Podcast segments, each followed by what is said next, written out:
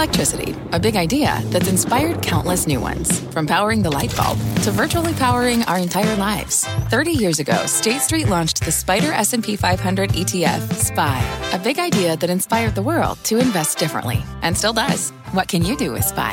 Before investing, consider the fund's investment objectives, risks, charges, and expenses. Visit ssga.com for a prospectus containing this and other information. Read it carefully before investing. SPY is subject to risks similar to those of stocks. All ETFs are subject to risk, including possible loss of principal. Alps Distributors Inc. Distributor. Well, the stocks settle, S&P and Nasdaq closing at fresh 52-week highs just now on that softer CPI reading that sent Treasury yields tumbling too. That's the scorecard on Wall Street, but the action is just getting started. Welcome to Closing Bell Overtime. I'm Morgan Brennan with Jon Fortt. We have got such a big show coming your way.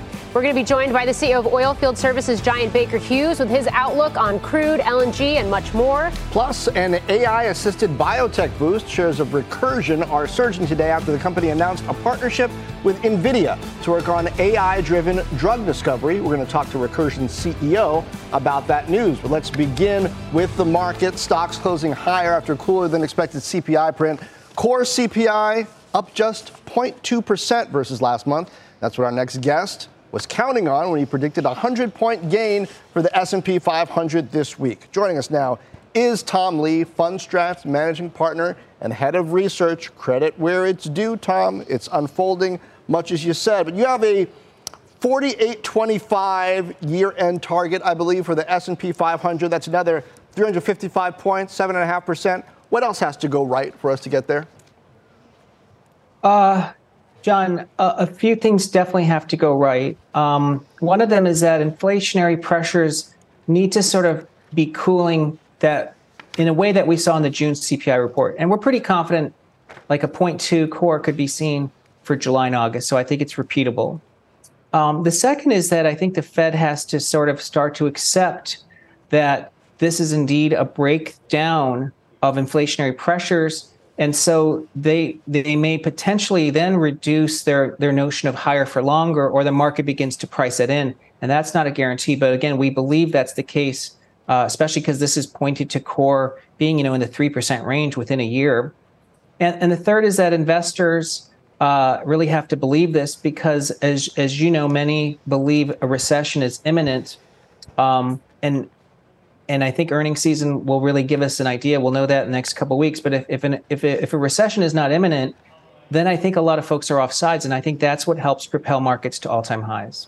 Okay, so it sounds like you're saying that you need 0.2 core for July and August. Fed needs to relax higher for longer, and yet we need to not be in a recession, which which if we were heading into a recession, that would be a reason for the Fed to cut. So that's a lot to go right.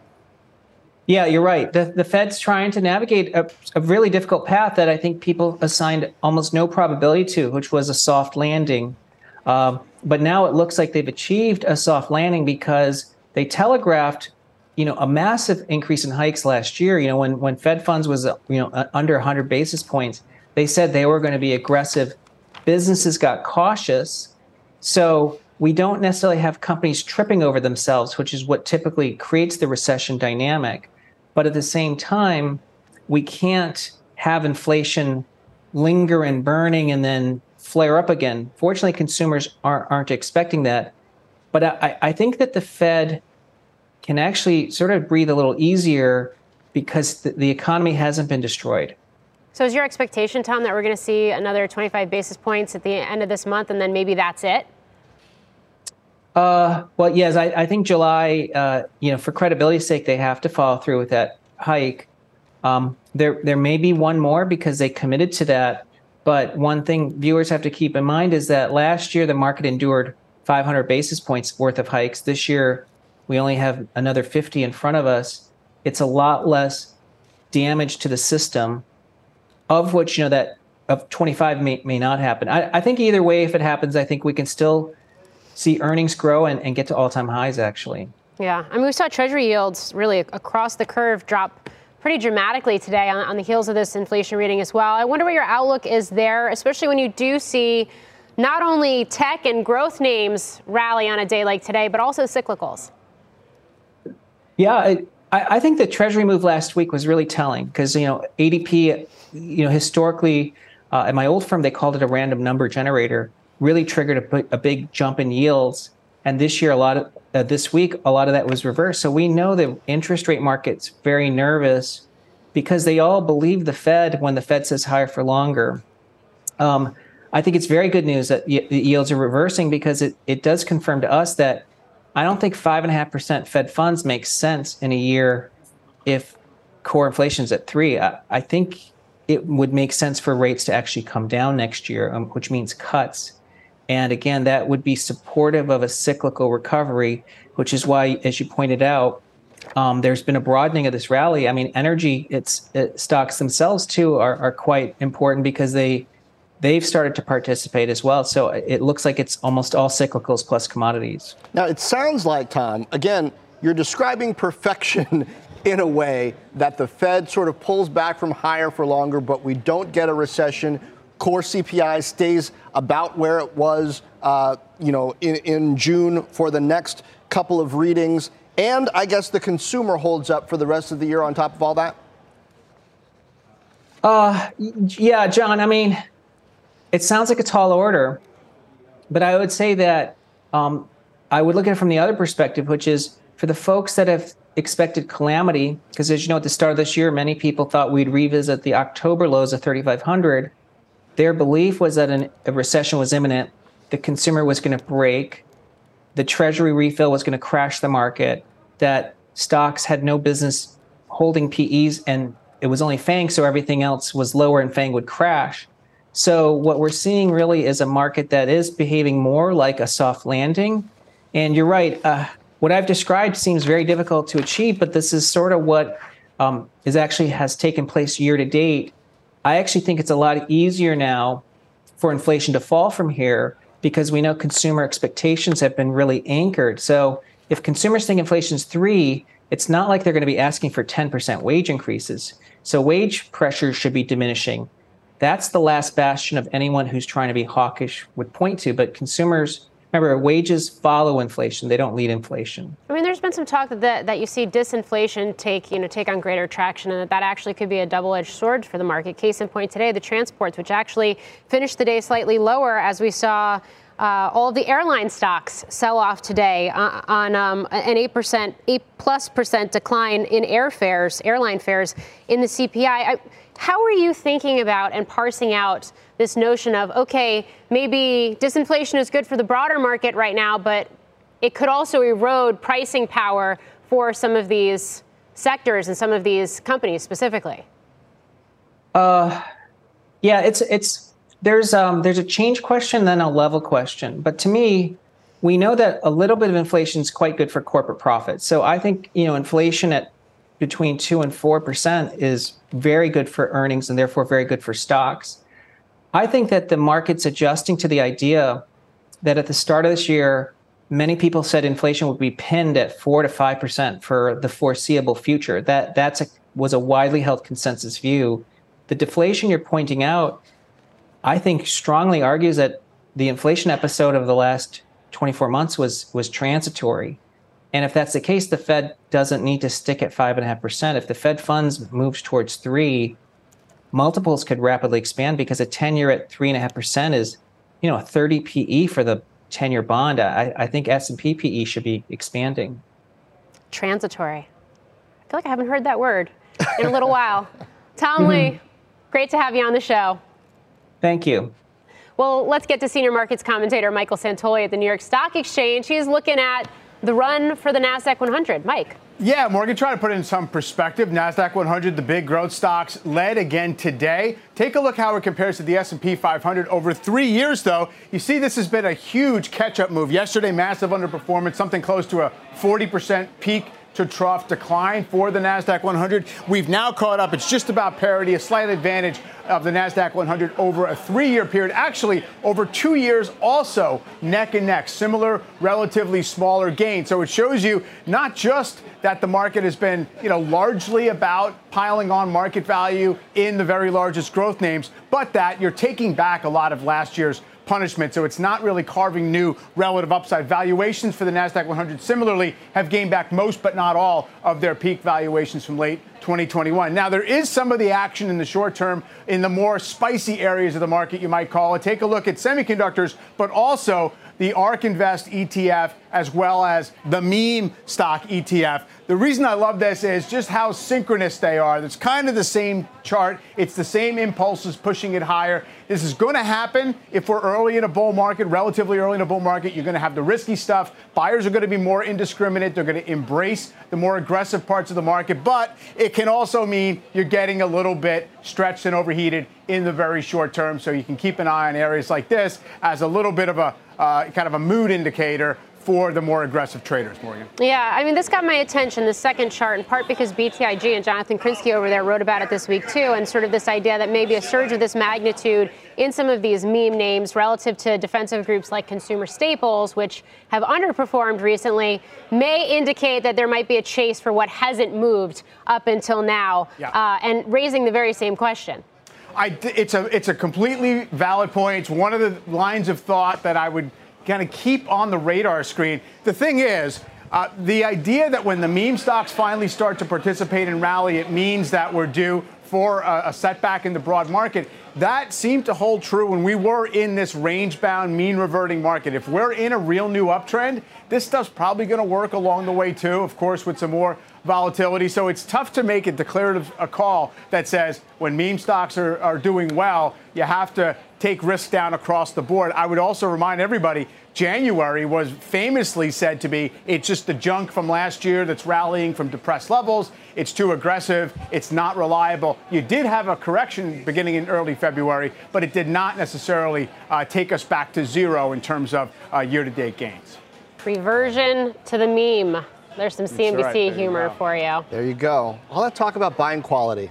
Look what happens. Mike Santoli, thank you. it's low quality.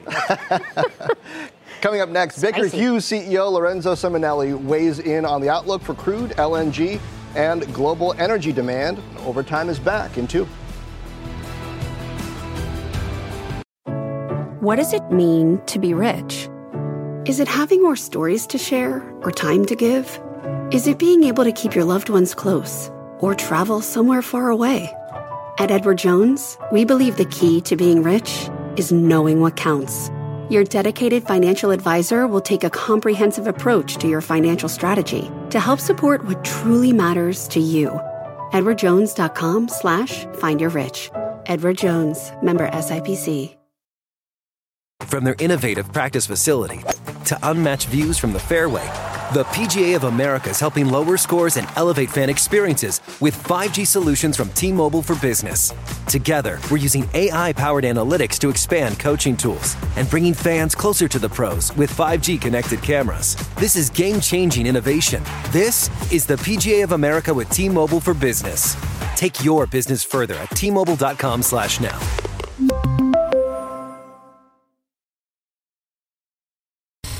Welcome back to Overtime. Shares of biotech company Recursion ending the day higher by nearly 80% after the company struck a deal with NVIDIA to use AI for drug discovery. Recursion CEO will join us in just a moment to talk about that deal. And what a move for that stock. It's yeah. almost parabolic today. All right, well, in the meantime, West Texas crude rising today, touching levels not seen since early May, while Brent crossed above $80 per barrel after that cool inflation data. Barron's even making the case today that oil is finally bottoming out. Joining us now, Lorenzo Simonelli, Chairman and CEO of energy giant Baker Hughes. Lorenzo, great to have you on the show. Thanks for being with us today. Thanks a lot, Morgan. Great to be with you. And I'm here in Vancouver at LNG 2023. So nice to be with you. Uh, and I want to talk to you about LNG. But first, just more broadly, I mean, energy tends to be cyclical. Oilfield services tend to be, or at least investors tend to look at it as an early indicator of where markets are heading. From your vantage point, where are we in the cycle? Well, I think you've seen that there's been underinvestment in the sector over the course of the last few years. And as we look out at Baker Hughes, we see a positive cycle that's a multi year cycle. As you look at international demand, it continues to grow. As you look at LNG growth, it continues to be there. As China rebounds and as some of the developing markets continue to consume more, we see a very positive cycle for the next few years. Why are rig counts in the U.S. coming down then? Well, if you look at North America, it's more of a transactional, and obviously it's sensitive to the price and the volatility. But I think you've got to look at it from a macro perspective what's happening around the world. There's obviously efficiencies in North America, but globally, demand is, continues to be robust. And as we look at China, we look at other areas, and you may have seen from Monday what Fatih Birol said from the IEA. We continue to see robust demand for the next few years, especially from the developing and China areas. Yeah, and I realize you're in a quiet period ahead of earnings later this month, but just to dig into that a little deeper, um, then then does that mean that you see more opportunity internationally versus U.S.? Yes, we've said that uh, you know we expect international to grow mid double digit, and that continue next year. As you look at the Middle East, you look at Latin America, you look at areas of Asia, we continue to see robust growth. And Baker Hughes is more exposed from an international perspective than in North America. Mm-hmm. So we've got good visibility to what we're seeing out there. And we feel very positive about the outlook over 23 and 24. Yeah, and Baker Hughes, as analysts point out, B of A, for example, today tend to be less exposed to energy market cyclicality writ large. You got a big backlog. You do have that LNG exposure, which tends to be a, a longer cycle. Given the fact that you are at this LNG conference, your outlook for natural gas? Natural gas is being better understood. And uh, having been at the conference, I think the narrative is changing where people really see natural gas being a base load for the future and LNG continuing to grow. As you know, we've said that uh, we see this year between 65 MTPA to 115 MTPA being FID. There's lots of good customer discussions, there's lots of activity, and we see this going into 24 and 25 as well. I think as you look at the last year, there's a realization that natural gas and also LNG plays a key role in solving the energy trilemma of sustainability, security, and affordability. And we're thankful that we're participating in it. Yeah, it speaks to the secular energy transition and the role that natural gas is going to play as a bridge fuel. Um, supply chain. How is that? How is that uh, playing out for Baker Hughes right now? What does that mean in terms of costs and inflation, especially on a day where everybody is focused on CPI? True, and again, we look at this from a long cycle perspective. Clearly, there's been some inflationary pressure. There've been some supply chain hurdles that we've overcome. But as we look at the rest of 23 and also going into 24, we're managing those supply chain constraints, and we've effectively put those into order and also, we're starting to see some areas where inflation is abating. And again, we continue to be constructive on the outlook as we go forward. You've also been making a lot of tech investments. Um, I, I, would be remiss if I didn't ask you about this partnership with C3 AI. Um, it was the subject of an investigative report by CNBC recently, an investor lawsuit raising questions about that partnership. Are you still committed to working with C3 AI? And what is your response to all of the scrutiny that that partnership has received in recent months? Look, clearly C3 AI can speak for itself. And uh, we, as a partner of C3 AI, see artificial intelligence as a key proponent of driving efficiency and productivity in the oil and gas and energy sector. And we continue to look for ways for optimizing solutions for our customers. And we think that AI is a critical component to the future and continue to explore different ways to bring that to the market. Okay. Lorenzo Simonelli, Baker Hughes Chairman and CEO, thanks for joining us today. Thank you very much. Speaking of artificial intelligence, after the break, we are going to talk to Recursion's CEO about his company's deal with NVIDIA that sent that stock soaring today and the opportunities that AI can unlock in pharma when we come right back. From a flat tire in the city to a dead battery on a distant drive, AAA is partnering with T Mobile for Business to accelerate response times and get more drivers back on the road fast. Our nationwide connectivity powers location telematics, so AAA's fleet can find stranded drivers quickly while being fully equipped with the in vehicle tools to have answers when they get there. This is elevating the member experience. This is AAA with T Mobile for Business. Take your business further at T Mobile.com/slash now.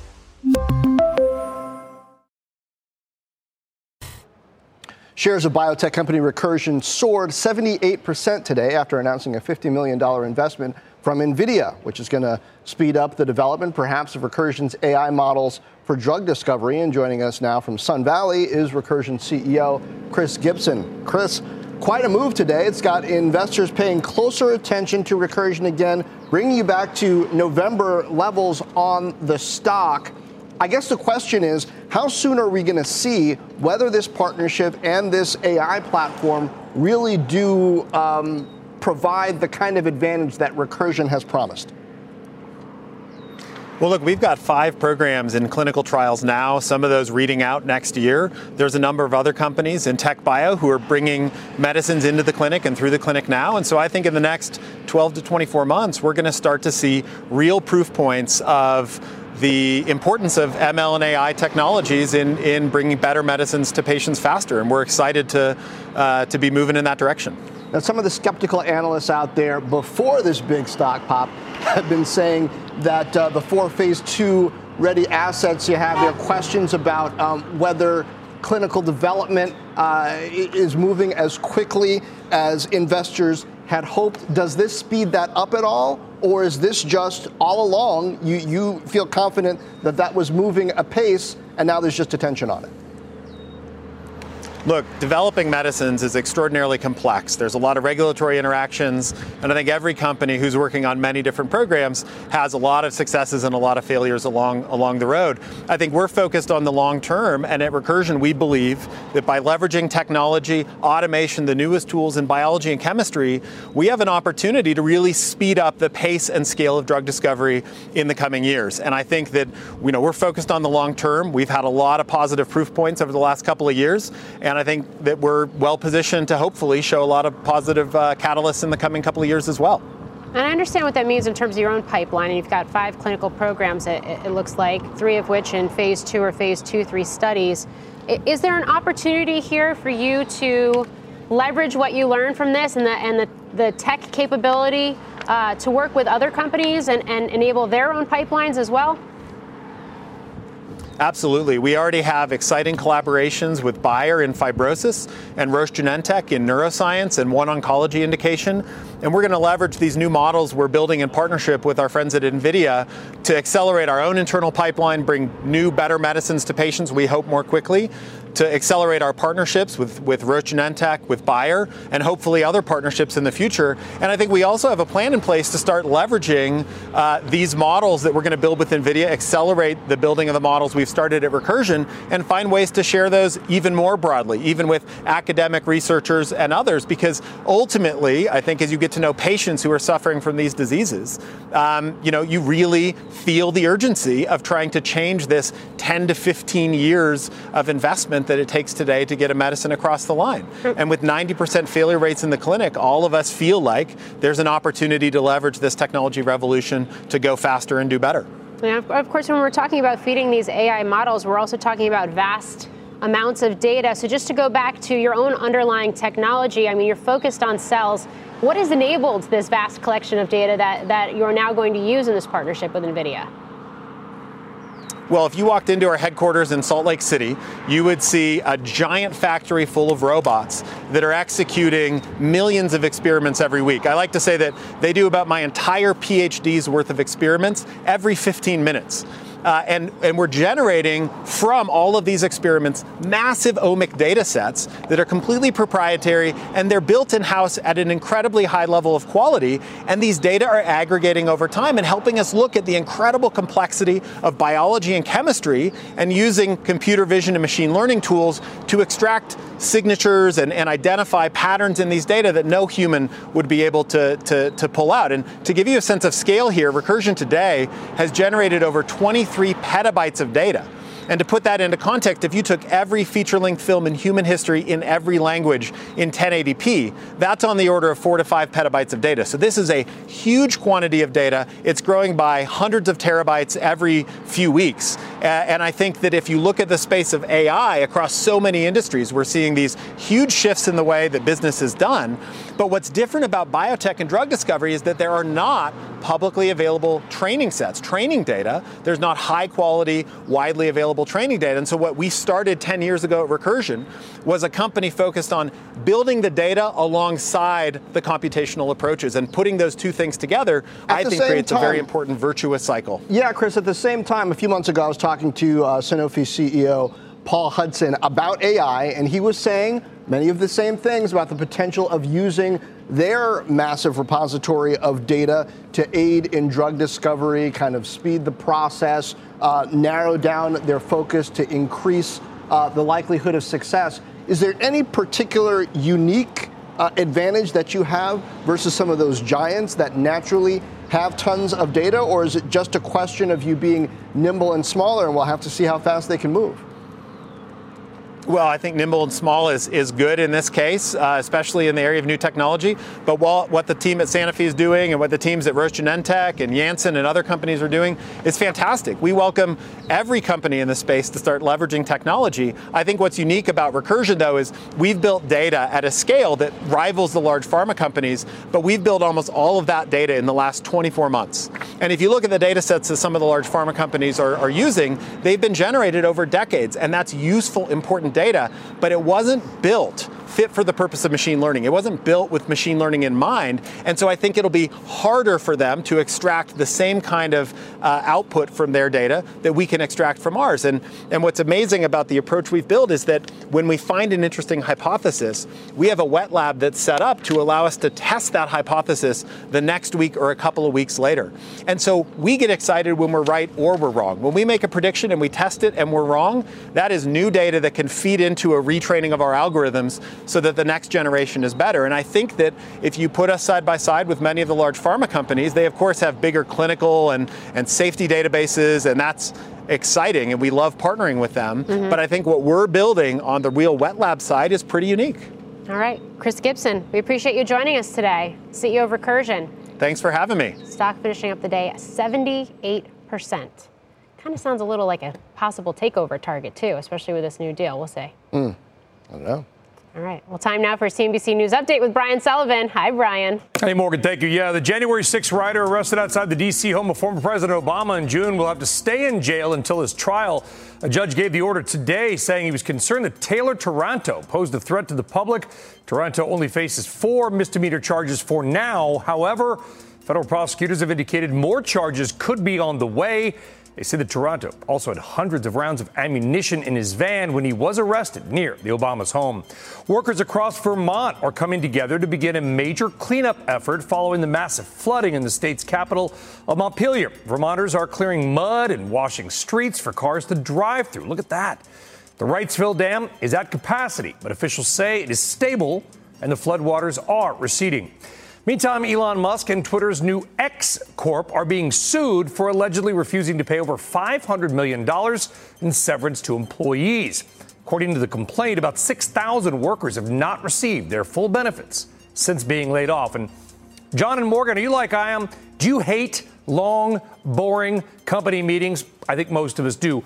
One company, though, Shopify, may have had the answer. They've assigned a cost to meetings. We'll talk to their COO about it and how it may impact other companies. Could be the end of those long, boring company meetings. Let's, one can only hope. Jon and Morgan, back to you. I only like long, exciting family meetings. Um, yes. Yeah, those are great. All right. Especially with other people's families. no, no, only with mine. only with mine, Brian. Let me specify. Up next, Max Santoli, who's like a family member. He's back with a look at the relationship between stocks and bonds and what the recent outperformance of equities could signal about the rally's staying power. And check out Domino's Pizza as we head to break shares heating up on news of a partnership with Uber, where customers can order delivery through the Uber Eats platform. Shares finished up 11% today. We'll be right back.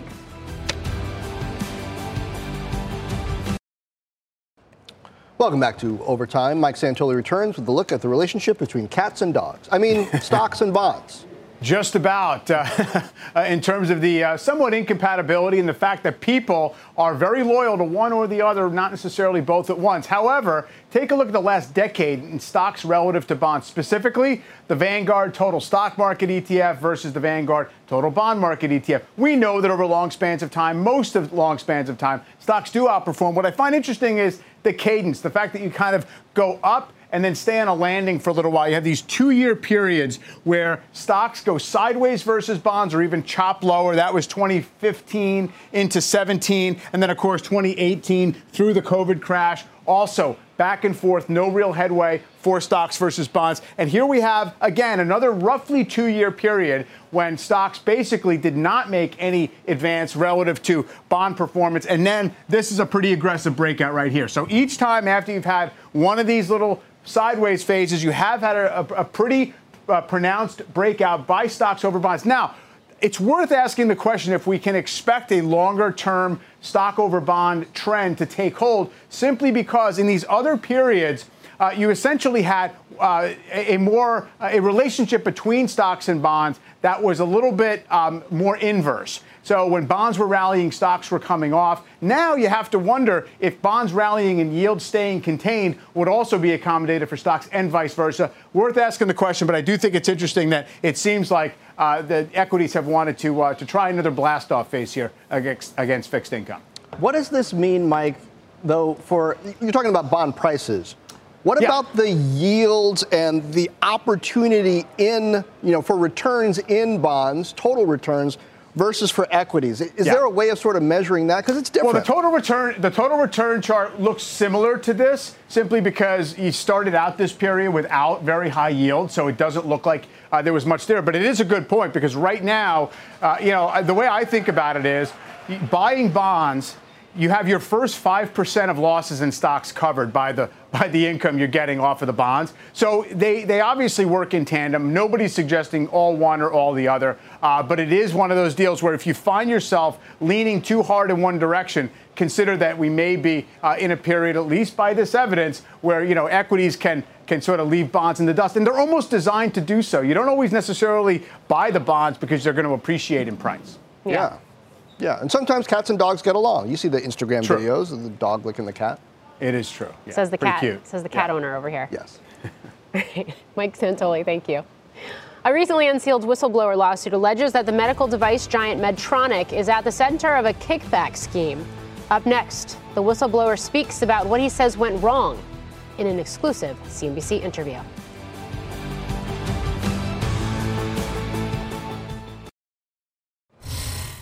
Welcome back to Overtime. Medtronic, the world's largest medical device company, is under fire in a whistleblower lawsuit that accuses it of prioritizing profits over patients. In an exclusive CNBC interview, the whistleblower alleges Medtronic sales reps operated a bribery scheme in a veterans hospital, possibly jeopardizing the health of veteran patients and wasting millions in taxpayer dollars.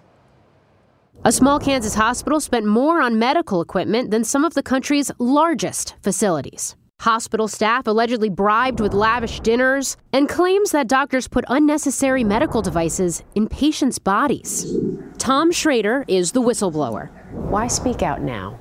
Because lives have been hurt for decades.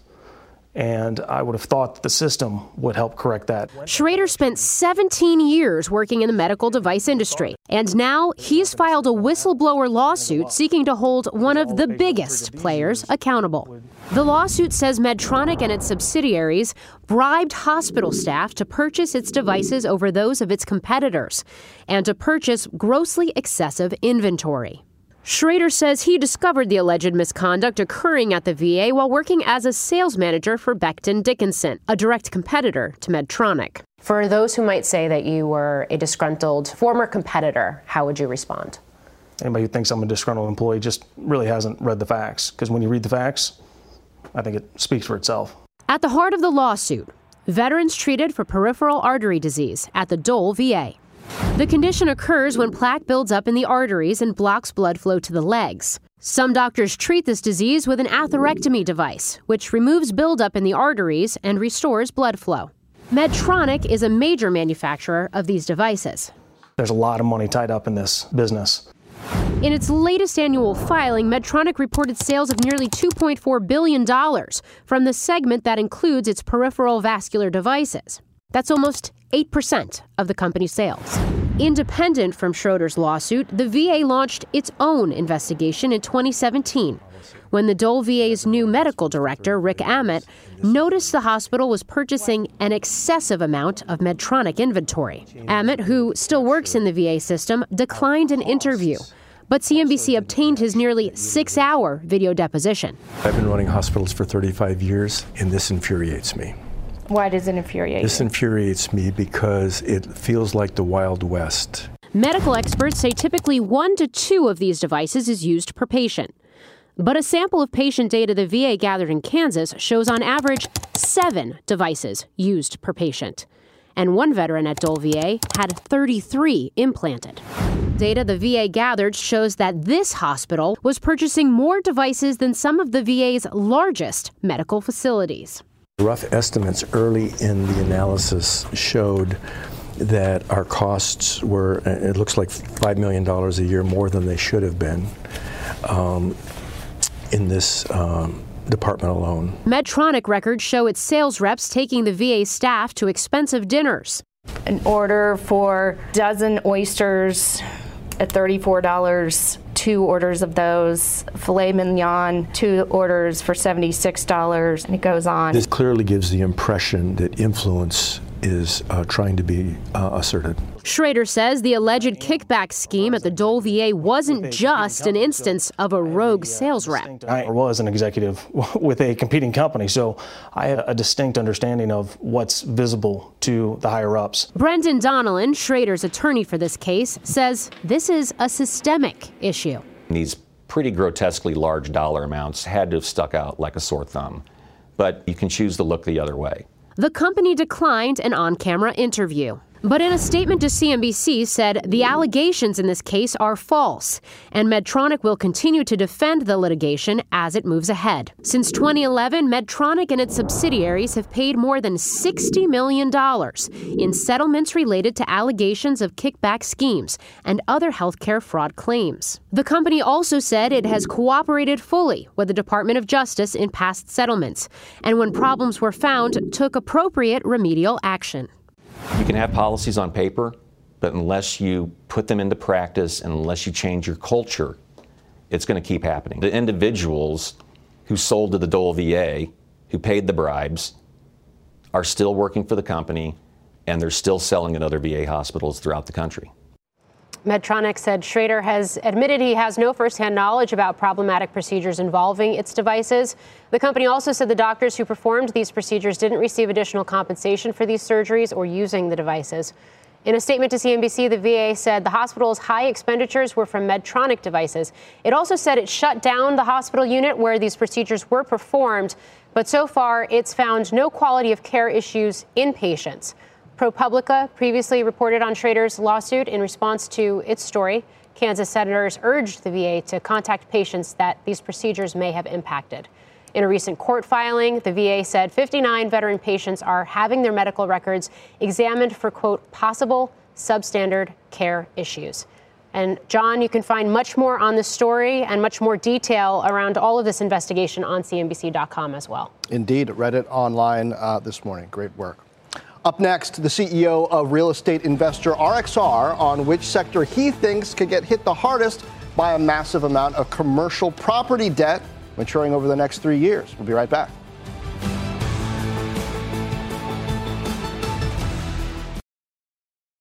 Welcome back. We have a news alert on Lionsgate. Shares are moving higher in the post market session after the company filed with the SEC about its planned spinoff of Starz. CEO Jon Feltheimer saying, quote, the filming of the filing, I should say, of this Form 10 continues the process of planning for the separation of the studio and Starz businesses, saying the move gives investors the opportunity to own both a pure play content studio and a premium subscription platform. Shares are up around 3% on light volume. Meantime, there's a massive amount of commercial real estate debt coming due in the next three years to the tune of $1.5 trillion. And our next guest says that it's a quote, slow moving train wreck. Joining us now is Scott Rechler, CEO of RXR, a real estate manager and developer that owns properties across the U.S. Scott, it's great to have you on the show. Thanks, Morgan. It's great to be here. You've talked about this before, this slow moving train wreck. What do you mean by it? Yeah, you know, what we've been experiencing in the uh, commercial real estate space is this historic interest rate rise has thrown a lot of these loans off balance. At the same time, that banks um, and other lenders are under pressure to stop lending to commercial real estate. So we have this this spike in rates, which meant that rate loans that were financed when rates were near zero are now have to be refinanced at rates that are two to three to four times more than it was before, so they don't work. and there's much fewer lenders that are willing to actually make those loans uh, to those uh, potential borrowers. So we're we're facing a credit crunch uh, across the whole commercial real estate uh, space, and then on top of that, as it relates to office and multifamily, you have some you know, strong fundamental challenges. Offices on the the remote work and uh, and and people trying to understand the future of office space and the level of demand there, and for multifamily a, surge of record supply of new units that are coming to market right in the face of this uh, challenging uh, credit period. So, on a day where we had a softer inflation print and investors are cheering that maybe we are indeed getting closer to the end of a Fed rate hike. Rate hiking cycle. Um, this idea that you could see higher for longer in, in rates, that's really the risk here o- over the coming months and years. That's right. I, I, you know, and the thing, you know, why it's a slow-moving train wreck, but which, by the way, will eventually pick up speed, is because as loans mature, they have to be refinanced from rates that could be as low as you know two percent to now seven, eight, nine percent, right? And so that and that could be one year out, two years out, or three years out. So if it's higher for longer, um, you know, every time those refinancings occur, that's where the challenges occur, particularly for the, the multifamily space. On the office space, it could happen earlier than that because many of these buildings uh, require capital invested, um, and people don't want to invest capital uh, without having uh, balance sheets that are in balance. And so they need to be addressed uh, more quickly. Scott, is there a way perhaps that this gets resolved? that we're not seeing. There's that saying in the industry if I owe the bank $500,000, it's my problem. If I owe the bank $500 million, it's the bank's problem. There's such a big debt bomb across so many different banks and so many different places. Might there be some either government or bank industry wide solution that causes this to play out in a way that's different from what we all expect?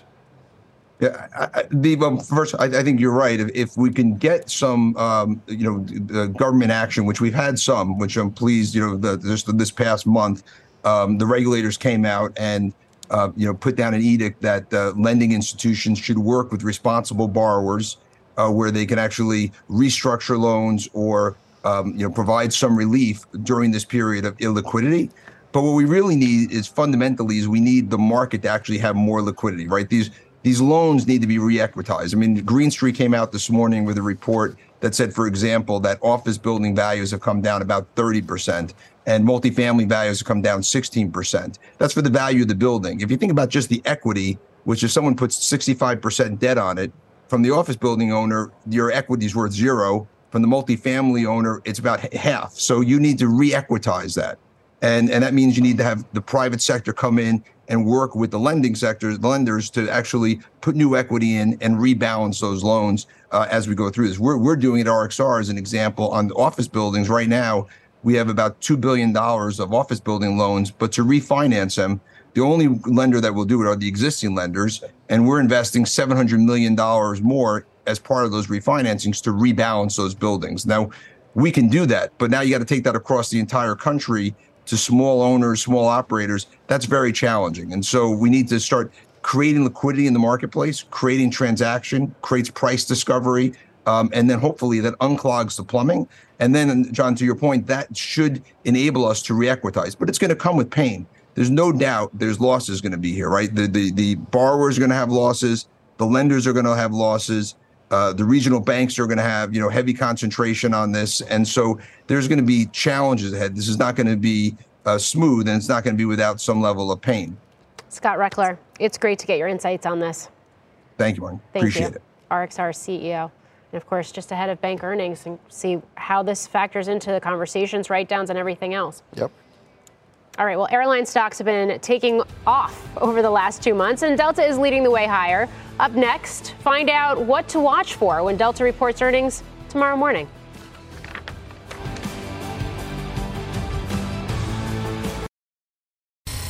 Delta is set to report earnings in the morning. Investors waiting to find out whether airline stocks will keep soaring after that report. Phil LeBeau has a preview. Phil? Jon, we are expecting strong numbers from Delta when it reports tomorrow. Remember, just a couple of weeks ago, we were down here in Atlanta for their investor day. They raised their guidance substantially for the second quarter to a range of between 225 and 250 a share, and the revenue was also brought up. So what you're looking at here is a street that has increased its expectations in terms of what they see they think Delta will report tomorrow morning. But it's the question of what they say about guidance beyond the second quarter. What do they tell us for the first time about guidance for the third quarter? And as you take a look at shares of Delta, it's had a heck of a run here. It's at a 52 week high. What do they say about bookings after Labor Day, before the holidays? And do they change their full year guidance?